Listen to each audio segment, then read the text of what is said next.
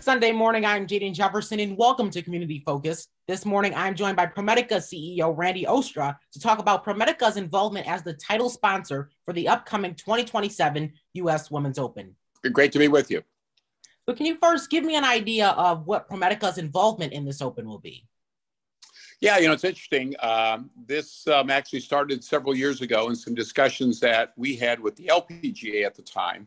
And uh, I think it was their um, appreciation of some of the work we were doing in the social determinants of health and this idea that they were very, very interested in not only um, elevating the, the game of golf for women, uh, but a lot about elevating women and a lot about looking at those sort of issues in people's lives. So, um, you know, we had a lot of discussions about things we could do not only in Toledo and in Ohio, but things that we could do on a national basis.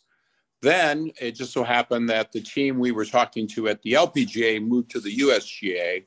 So it um, kind of precipitated a whole series of discussions about us being a title sponsor, and there's specific reasons for that, which they've never done before and then ProMedica becoming the charity of the U.S. Women's Open. So um, we'll be involved with them for the next uh, seven years. Um, the U.S. Women's Open will be um, uh, powered and presented by ProMedica, and then we will also be their U.S. charity, and we'll also be doing some work with them at Men's Opens as well. And then simultaneous to that, they've announced a couple golf tournaments in uh, Toledo at Inverness so even though a lot of people try to connect the dots between those, they were somewhat separate discussions. But it's a real positive. I think it's positive for um, both ProMedica, it's positive for our community, it's a positive for Inverness. And I really think it's positive for kind of just their reflection on how these issues are important um, in people's lives and women's lives. A lot of people have made that connection and, you know, have saw the benefits of the Solheim Cup that happened right here in the Glass City. So, what do you think could be the benefits of ProMedica being involved with the U.S. Women's Open that's also going to be happening at Inverness Club here in Toledo? Yeah, you know the Solheim Cup. Uh, you know, um, you know a lot of a lot of times people say it's all about golf. It's not about golf. It's it really reflects a lot of things. Yes, you know we're we're we're thinking about golf, but in the case of all these, you know, and the Solheim Cup, it was a, a you know major source of pride for our community it was a great rallying point for our community. I think when you, you couldn't help them but talk to people and say, we want to get X, Y, Z done by the Solheim Cup. It's great from an economic development standpoint in you know t- jobs and businesses and the economic development creates. I also think reputation matters, and I don't think people always appreciate that. But you know, I think you know you talk to a lot of people who from around the country got notes from people saying, "Wow." Doesn't your city and you know the community look great? You guys have really quite you know put on a, a really great event. And then i think it's just a lot to um, i think it should be a real source of pride you know the way pro uh, the way you know the, all of the whole region came out. And really from a volunteer spirit to the things that were done in, not only in toledo but the entire region.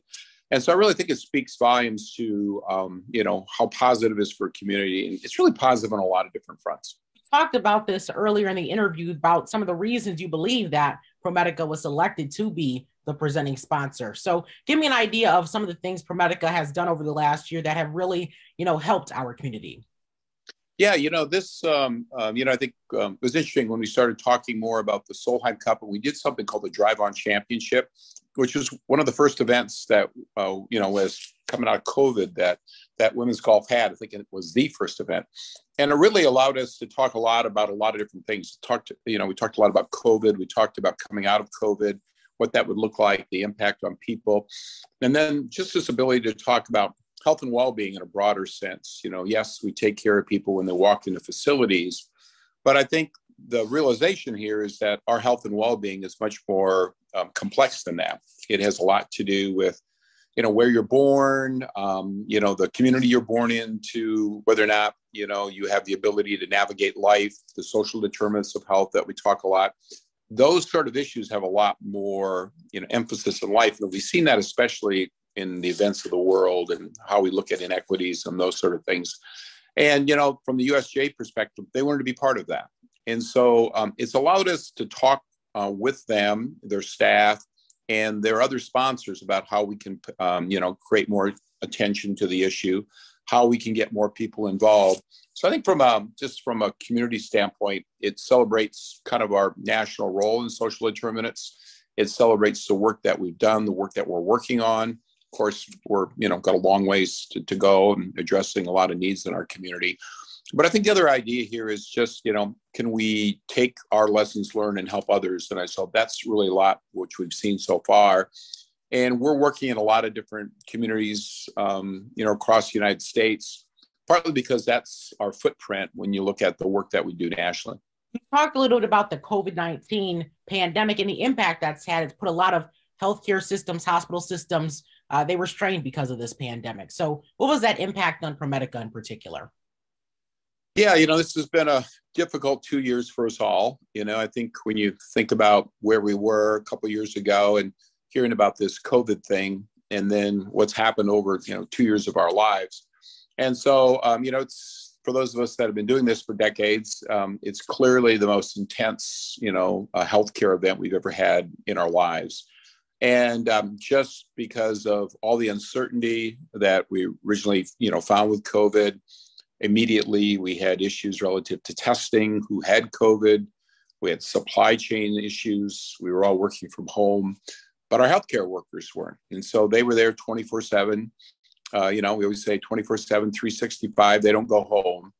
And then it's just been the intensity of taking care of very, very sick people for over two years.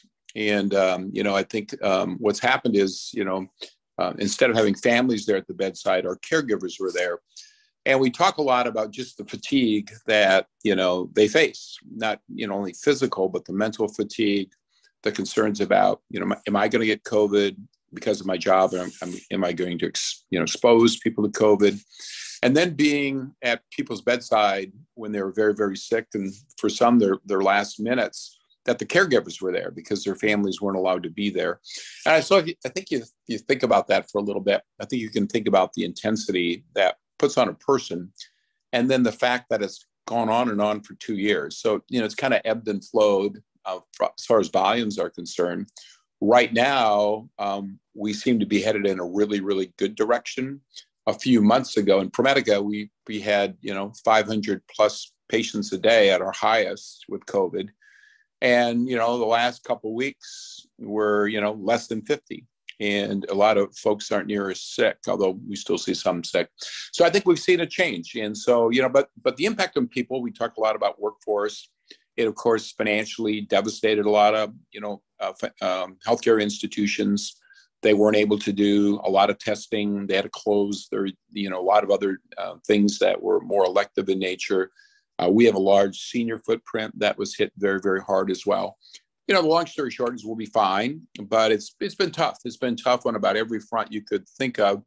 You know, we talk a lot about healthcare heroes, and um, you know they were a hero a year ago. They're still a hero and um, you know what they've done for the last couple of years is truly something to be admired and you know i hope people just you know stop you know think about healthcare workers say a prayer for them because it's been a tough two years i hope that's something that people carry with them even as we're coming out of this pandemic is that they weren't just heroes when covid struck. They were heroes all the days weeks months years before then. So coming out of this pandemic what is your perspective your outlook on the promedica healthcare system and their work in our area? Yeah, you know, uh, we always say, um, you know, healthcare workers, they work 24 7, 365 days a year, every holiday, every weekend. And uh, especially in hospitals and many times physician offices, take care of everybody who walks through their door.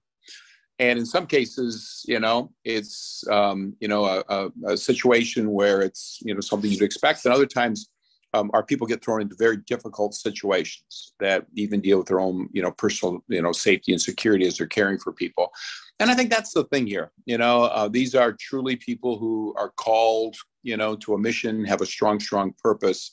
And I think, you know, um, you know, we do have some healthcare challenges today uh, relative to staffing. Uh, we think that will start to, you know, hopefully get back to some normalcy as we we get moving along.